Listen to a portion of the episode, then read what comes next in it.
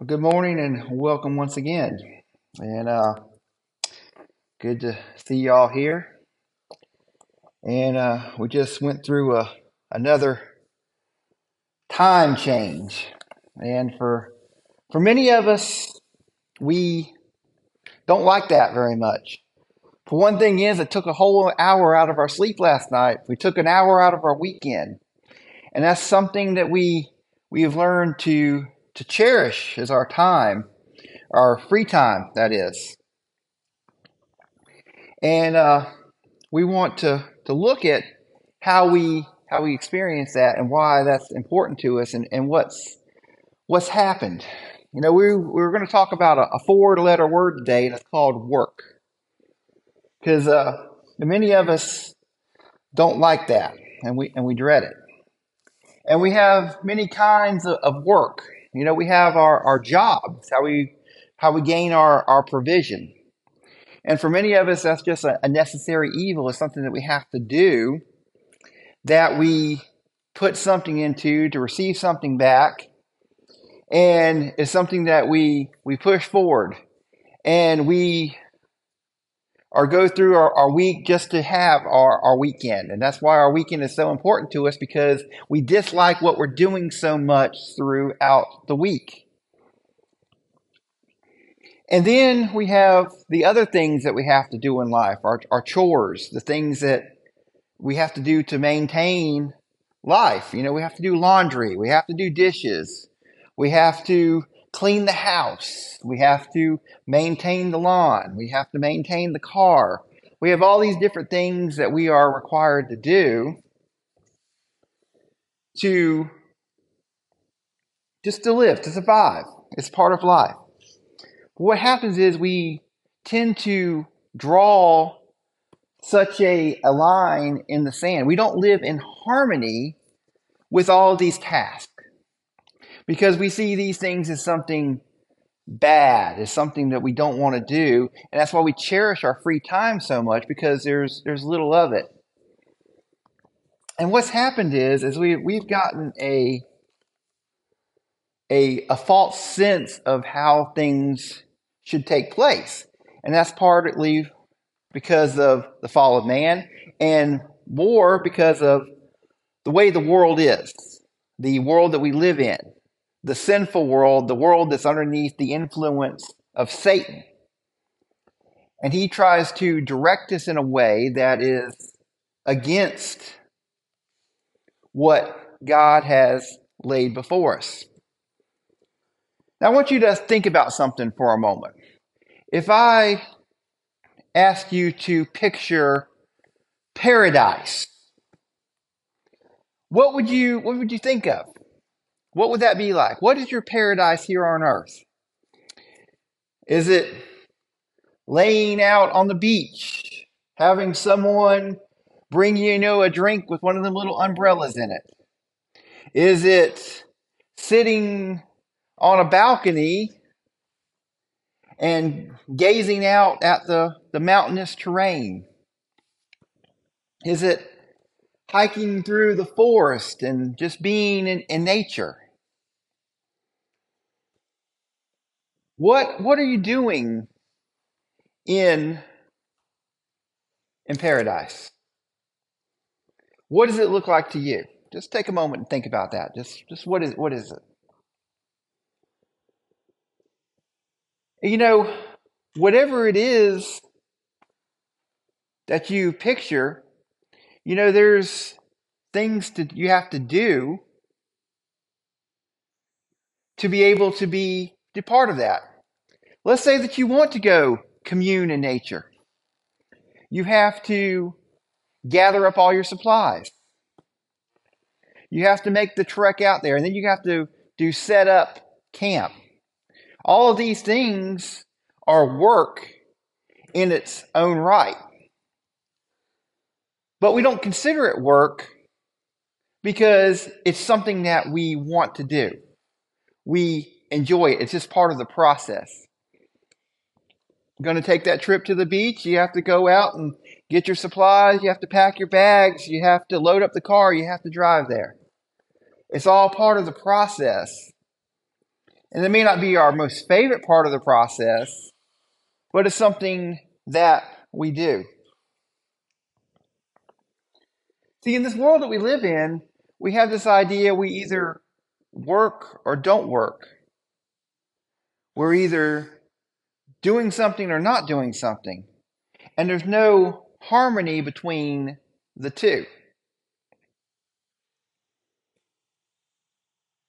You know, uh, God gave us a little glimpse into paradise, what a perfect environment was to look like. And he talks about that in Genesis when he gives us a little glimpse into the life of, of Adam and Eve. He shows us what it's like to be in that perfect environment. And it's an example of how things should be. And I want to pull a couple things out of that example. Because we think about being in paradise, not having to do anything, just being comfortable, being entertained, having everything provided for us. Now let's see here. We're going to look in Genesis 2. And the Lord God took the man and he put him into the garden of Eden to dress it and to keep it. So he took man and he put him in this environment but he didn't just say, okay, have fun. He gave him tasks to do, to dress it and to keep it. And then we look on down a little bit and we, uh, we get a, he talks about what he can eat and whatnot. And then in verse 18, he says, And the Lord God said, It is not good for the man to be alone. I will make him a help meet for him. And you look at the words that he chose. He didn't say a friend, a companion, a lover, but he said a, a helper. So, what do we need a helper for? Is when we are completing task, that we are doing something.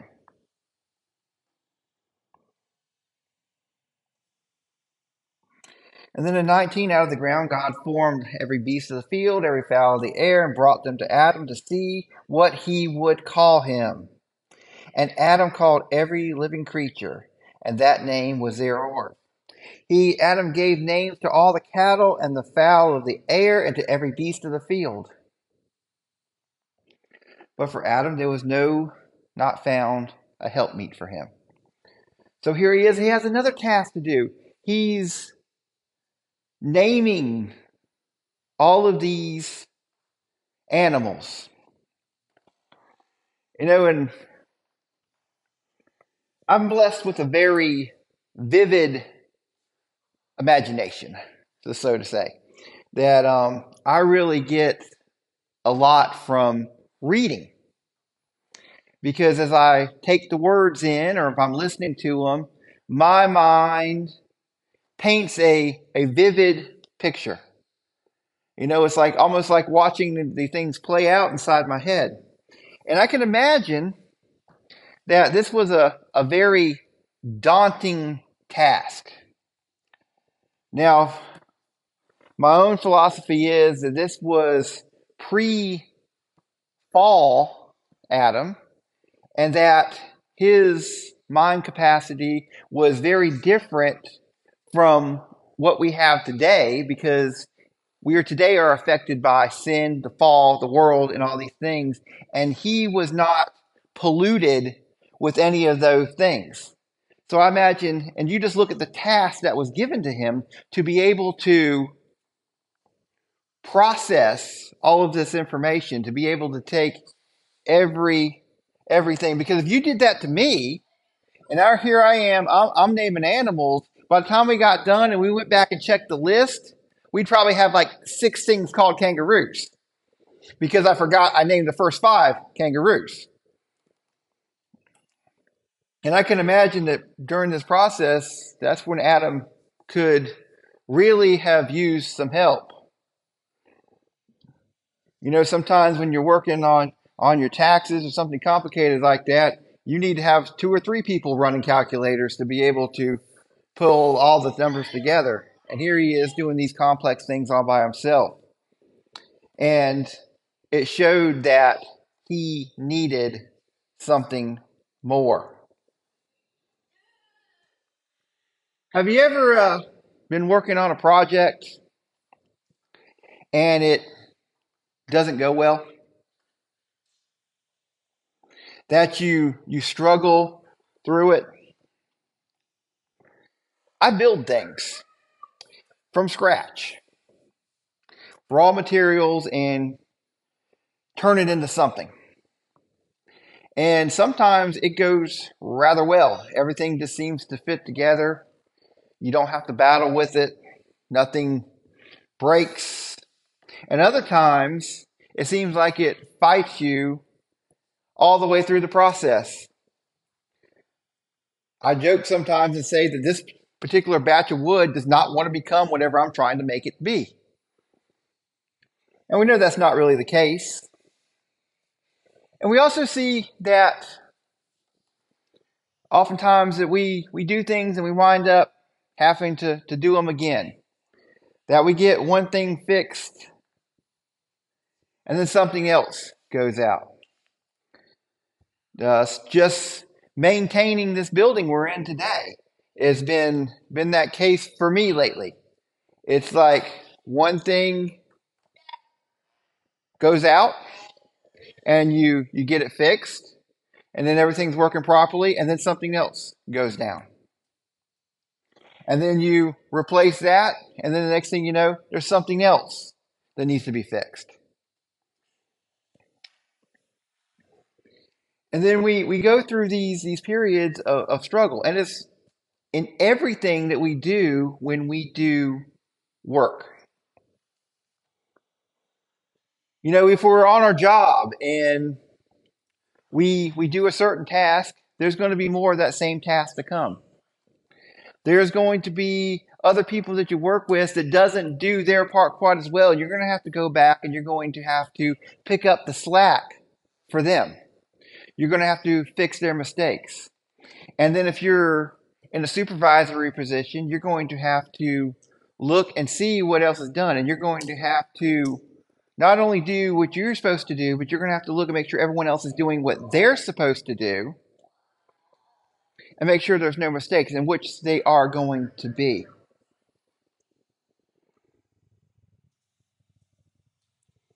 We see that Adam, he, he went through this, this process and he was able to do these things, and we don't see anywhere where he he struggled.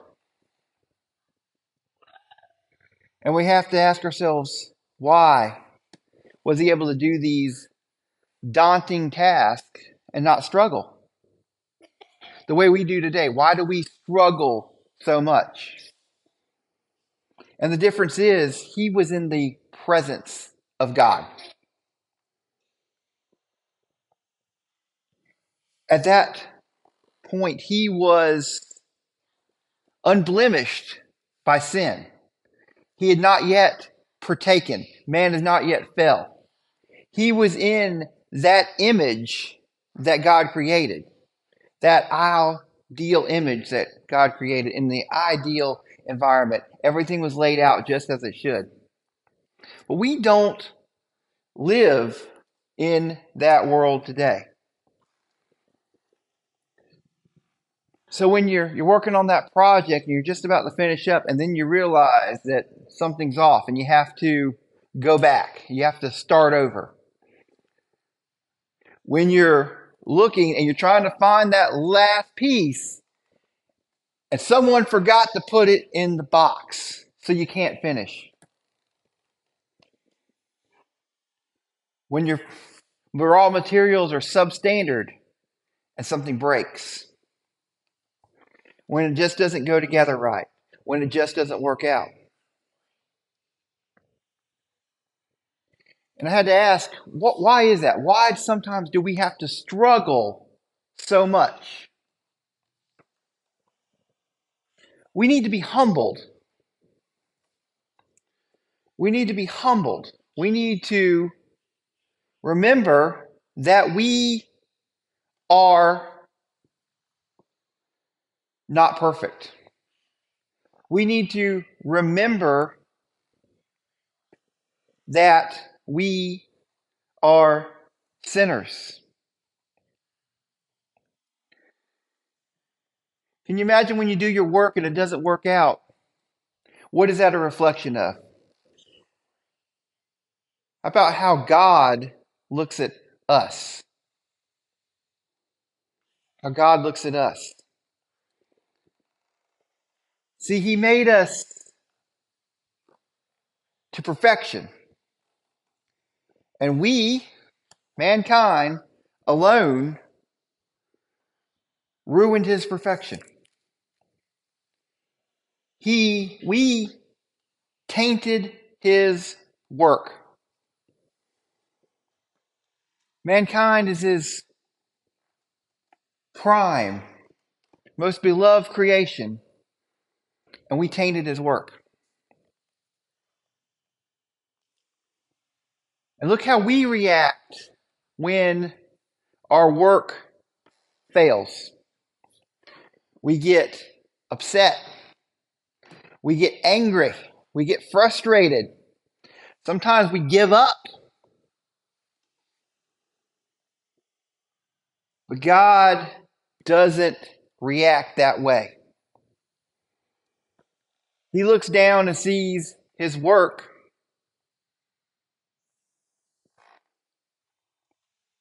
And not that he messed up, but we messed up.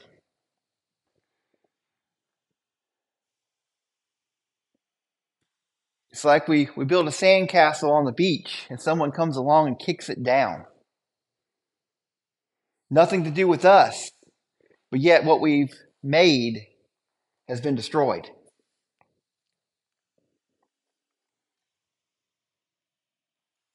And God looks at us the same way. But yet, He still loves us. And He didn't give up on us. He looked at what was messed up, where the work failed, and he came up with a way to repair it.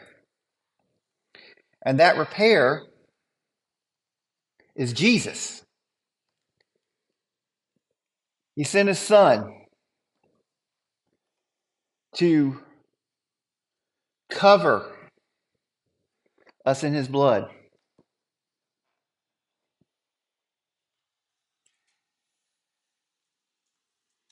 I remember whenever they was working on our house. And uh, they was doing the inside and they had to do do painting and hang trim and, and that sort of thing.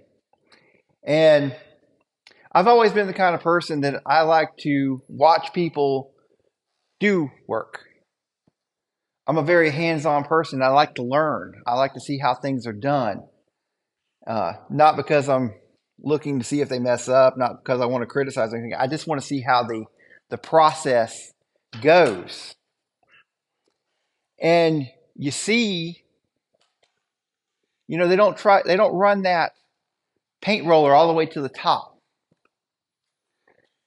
And they don't run it all the way to the bottom. And they say, well, because trim will cover that. They don't worry about the rough edges because trim will cover that. We only worry about what we can see. If you're building a cabinet or a dresser, those things go up against the wall. So we never see the back side. So we don't worry about making the back side pretty. We don't worry about it having a, a smooth finish. We don't worry about it being completely finished out because no one's ever going to see it. We focus on the front, The ornate details go in the front. The extra polishing, the perfection of the paint, everything of that goes in the front where we can see it. And Jesus did that for us. He is our trim. He came along and he has covered all the rough edges with his blood. God can't look upon sin. And we are all sin. Think about that. That's what we did. Whenever man fell, we became the parts of the house that's not attractive to look at until it's covered up. We're the unfinished paint. We're the rough edges. We're the back of the cabinet. But Jesus came in, covered us with his blood, and made us all look good. Made it where the Father can look upon us. Took down the curtain, took down all the things that separate us from Him.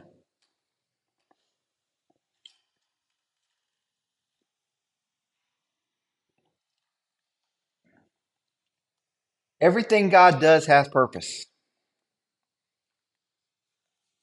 And the first thing that we want to do is complain. Something goes wrong, and we say, God, why? Why are you doing this to me? Why are you allowing this to happen? Why have you forsaken me? If we could turn to God as quickly as we turn away from God, our lives would be so different.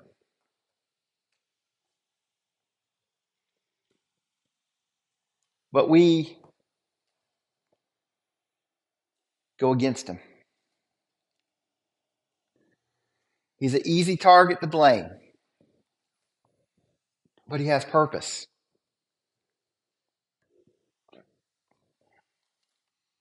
Paul tells us that we should be thankful for for everything. Even the bad stuff, even the hard times. And you say, why? Why would I want to be thankful for that? Because God has purpose. And just like when our work fails, He is trying to remind us of something. He is trying to humble us. He is trying to get us to connect to Him. I don't know how many times I've been in that state where you're working on something and it's being so troublesome, or that everything you do doesn't seem to quite work out. You're doing something for the first time, you have to navigate the process, you have to create the process, and you have to get through it. But it just doesn't seem to work. You can't seem to put the pieces together. And then, of course, we struggle and we struggle and we struggle. And finally, I get tired of struggling and I say, God, I could use a little bit of help. And sometimes it's right then that the, the inspirational or strike, or sometimes the things will just stop fighting and start working like they're supposed to. And then other times it takes a little bit of reflection and a little bit more deep prayer. And then the next morning is a new day. And like God says, He makes all things new. And what you're working on behaves completely different. And that's nothing that I have done. It's nothing that the things we're working on is done. It is God.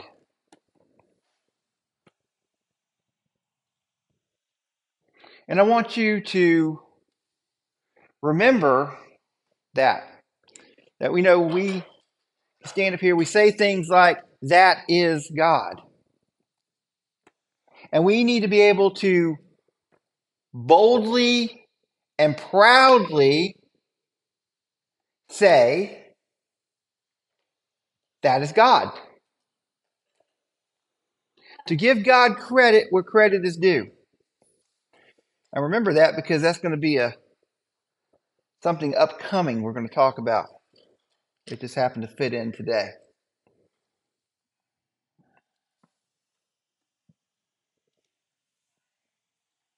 We got this idea that we have these sprints of, of work and it's supposed to stop. Work, stop, work, stop, work, stop. That we're working towards this idea of paradise on earth. And we spend so much time working in the beginning so we can get to that point of stop. Well, there's some innate problems with this mindset. Number one is we have worked so hard for so long that it's taken a toll on our bodies. And we've just pushed them beyond the point that we can't do the things that we used to do or want to do, especially if you're in a physical field. Another thing is it takes so long to be able to get to that point where you can stop. I seen on a on a news thing that there's certain political people that's wanting to raise the retirement age. They think that it should kick in somewhere around 80. That that's a way that we can combat some of our spending. And then we've talked about briefly in the past that when we're relying on a earthly system, that is not going to work. That we can't just feed into an earthly system and expect to have the results that we want. That God's got a different plan. So we wait till we're, we're too old. And quite frankly, that many people don't even make it to that point in life. And if they do, they're in such a condition that they can't enjoy that point of life. The third thing is, is that there's not enough resources that despite all of our best efforts and everything that we've done, that things that we can't control, our health, our financial situation, inflation, it takes a toll on our projection. Because we have to basically make a guess about how much we are going to need to get to this point of, of stopping. And even at that, only one portion of the work stops. We still have to maintain the chores of life. Laundry's still a thing. House cleaning's still a thing. We still have to cook. We have to eat. Some people are seeking out alternatives, moving into to hotels or cruise ships to be able to have these things taken care of for them at a price. We're seeing a, a shift now as the, the new generations are, are growing up and entering to what should be the, the workforce. And the past generations were hard, dedicated workers. That they went out and they did what they had to do to provide and to, to maintain and be able to do these things of life. In fact, that as we talk about men and women, there is something that God inherently put into a man. That when you reach a certain point, it activates. You know, it's that, that longing for a family, that you want to have a wife, that you want to have children. and as part of that, you want to provide. These are things that God inherently put in. These are reasons why men and women are different and they come together to perform and become one unit. And they want to be able to do these things. And the satisfaction of life comes from being able to fulfill that role and be able to accomplish these things. But the world keeps trying to put a different spin on it and tell people that that's not how it should go, that you're being neglecting, that you're not have your priorities in the right place.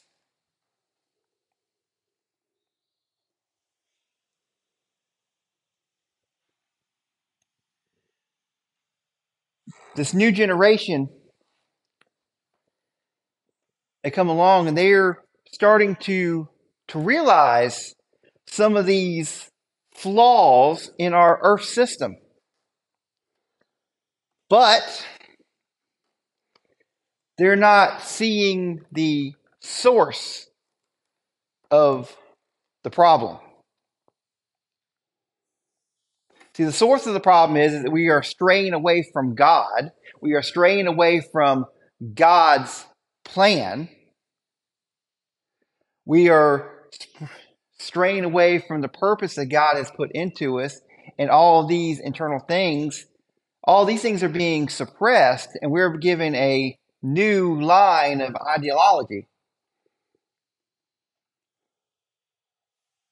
That drive to have a family is being crushed. Because the world is telling us that marriage isn't important, that family isn't important, and in fact, they're trying to dissolve the idea of what a family should look like, what a couple should look like, what a man and wife should look like, even what a man and a woman should be. And see, when we terminate the most basic of things, then it's real easy to smudge the picture of everything else. So now we have that no drive for a family. So there's no drive to want to provide, to be the protector, to stand up to be the leader. No one wants to be the head of the family anymore. Nobody wants the responsibility. Nobody wants the, the trouble. And nobody wants to work.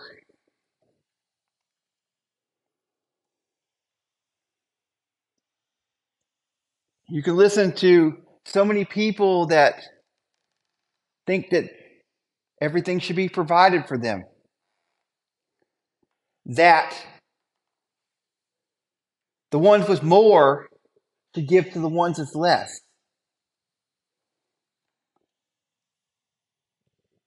They think that their ideas, their company, their opinions is more valuable than labor. When we break down the foundation, the whole building crumbles. And that's what we're, we're seeing today.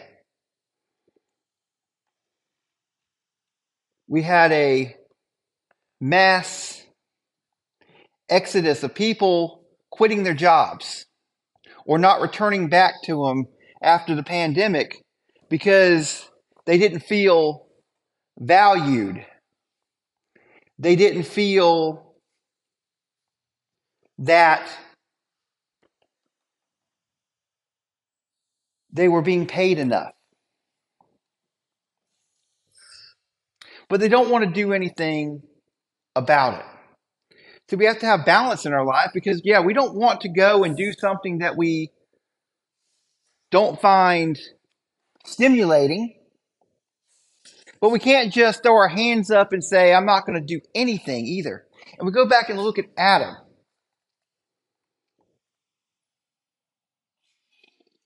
God put Adam in charge. Put him in charge. He didn't say, "Come on, Adam, and help me name the Adam the animals." He didn't say, "Come on, Adam, and help me tend the garden." He said, "No. You do it. You do it." And we see here he didn't give him any kind of parameters or any real real instruction. He gave him this place, told him you manage it, and there was basically one rule. Don't eat from the one tree. That was his only guideline. And he went and he did.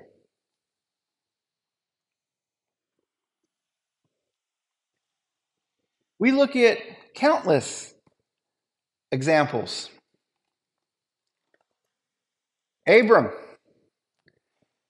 take your wife, go from this land to a place I'll tell you. I'll let you know when you get there. Well, you know, he didn't tell him what to bring, you know, how many animals to take, you know, the pack a bologna sandwich for the trip. He didn't tell him all these little details. Because God gave us a mind to think and to be able to do. And He gave us abilities.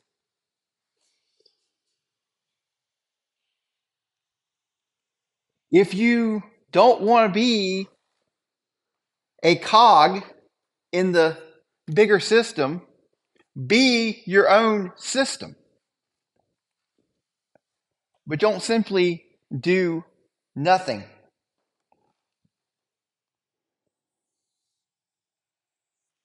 We're not made to stop.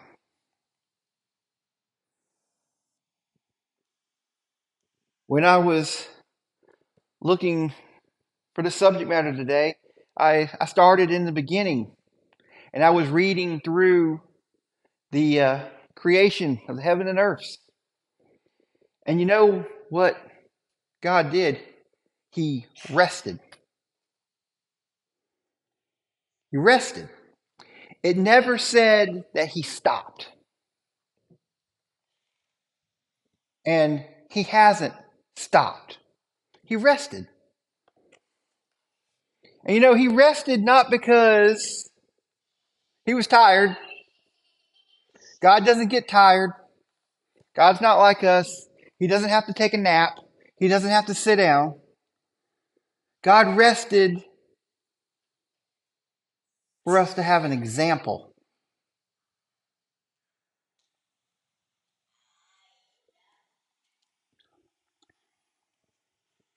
And what are we supposed to do with our, our day of rest? See, we, we think about that as, as a day of rest. We think about our day off and we want to go do something. We want to be entertained. But the rest is for reflection. To look back on everything that we've accomplished. To be thankful for what God has allowed us to accomplish. To praise Him, to commune with Him.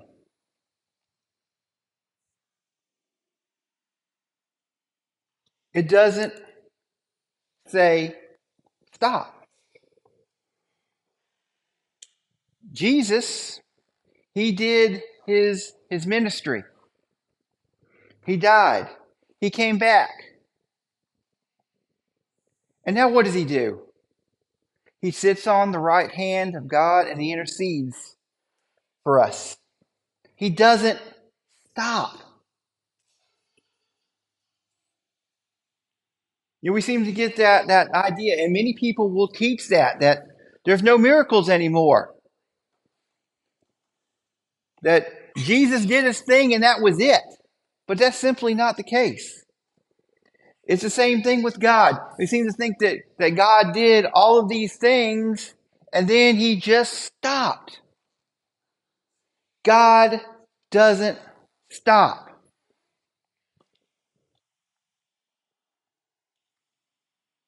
What we have to do is we have to find harmony in what we do. Last week, we talked about the, the words that we say and how we react to things.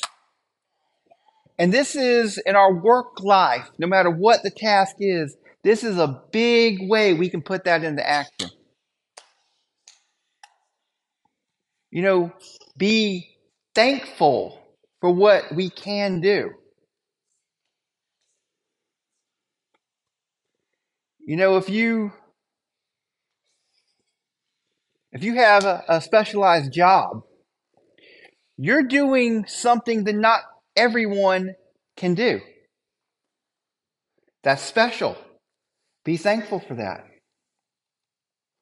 If you're doing the most mundane task, you're wiping down the kitchen counters, you're doing your laundry, be thankful because you're able to, that you have a place to do it in. You know, we can always find something to complain about. Complaining is easy. Being negative is easy. It's our default action. Let's challenge ourselves a little bit to look on the, the positive side of things. And when things get hard and get challenging, we can turn to God. You know, perhaps if we turn to God in the beginning, before we start the process, perhaps if we had hearts that wasn't so tarnished from the resentment of the work that we have to do, that tasks would go easier in our lives. That we can do things with a joyful mentality. That we can be just happy to be here.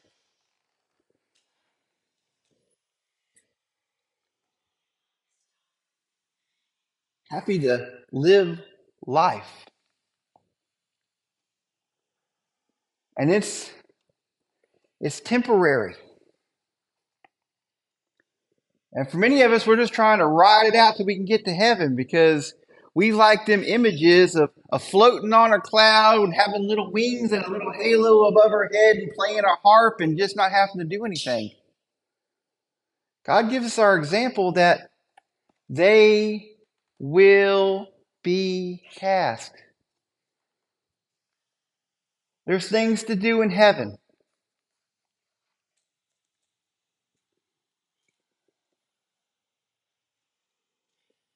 There's a Lord to be praised.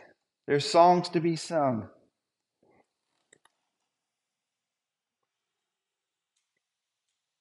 We have things to do. The an old saying that the idle hands are the, the devil's playground. And think about that for a moment. When do we get in the, the most trouble? When do we have our most negative thoughts? When do we go to the darkest recesses of our minds? It's when we are idle.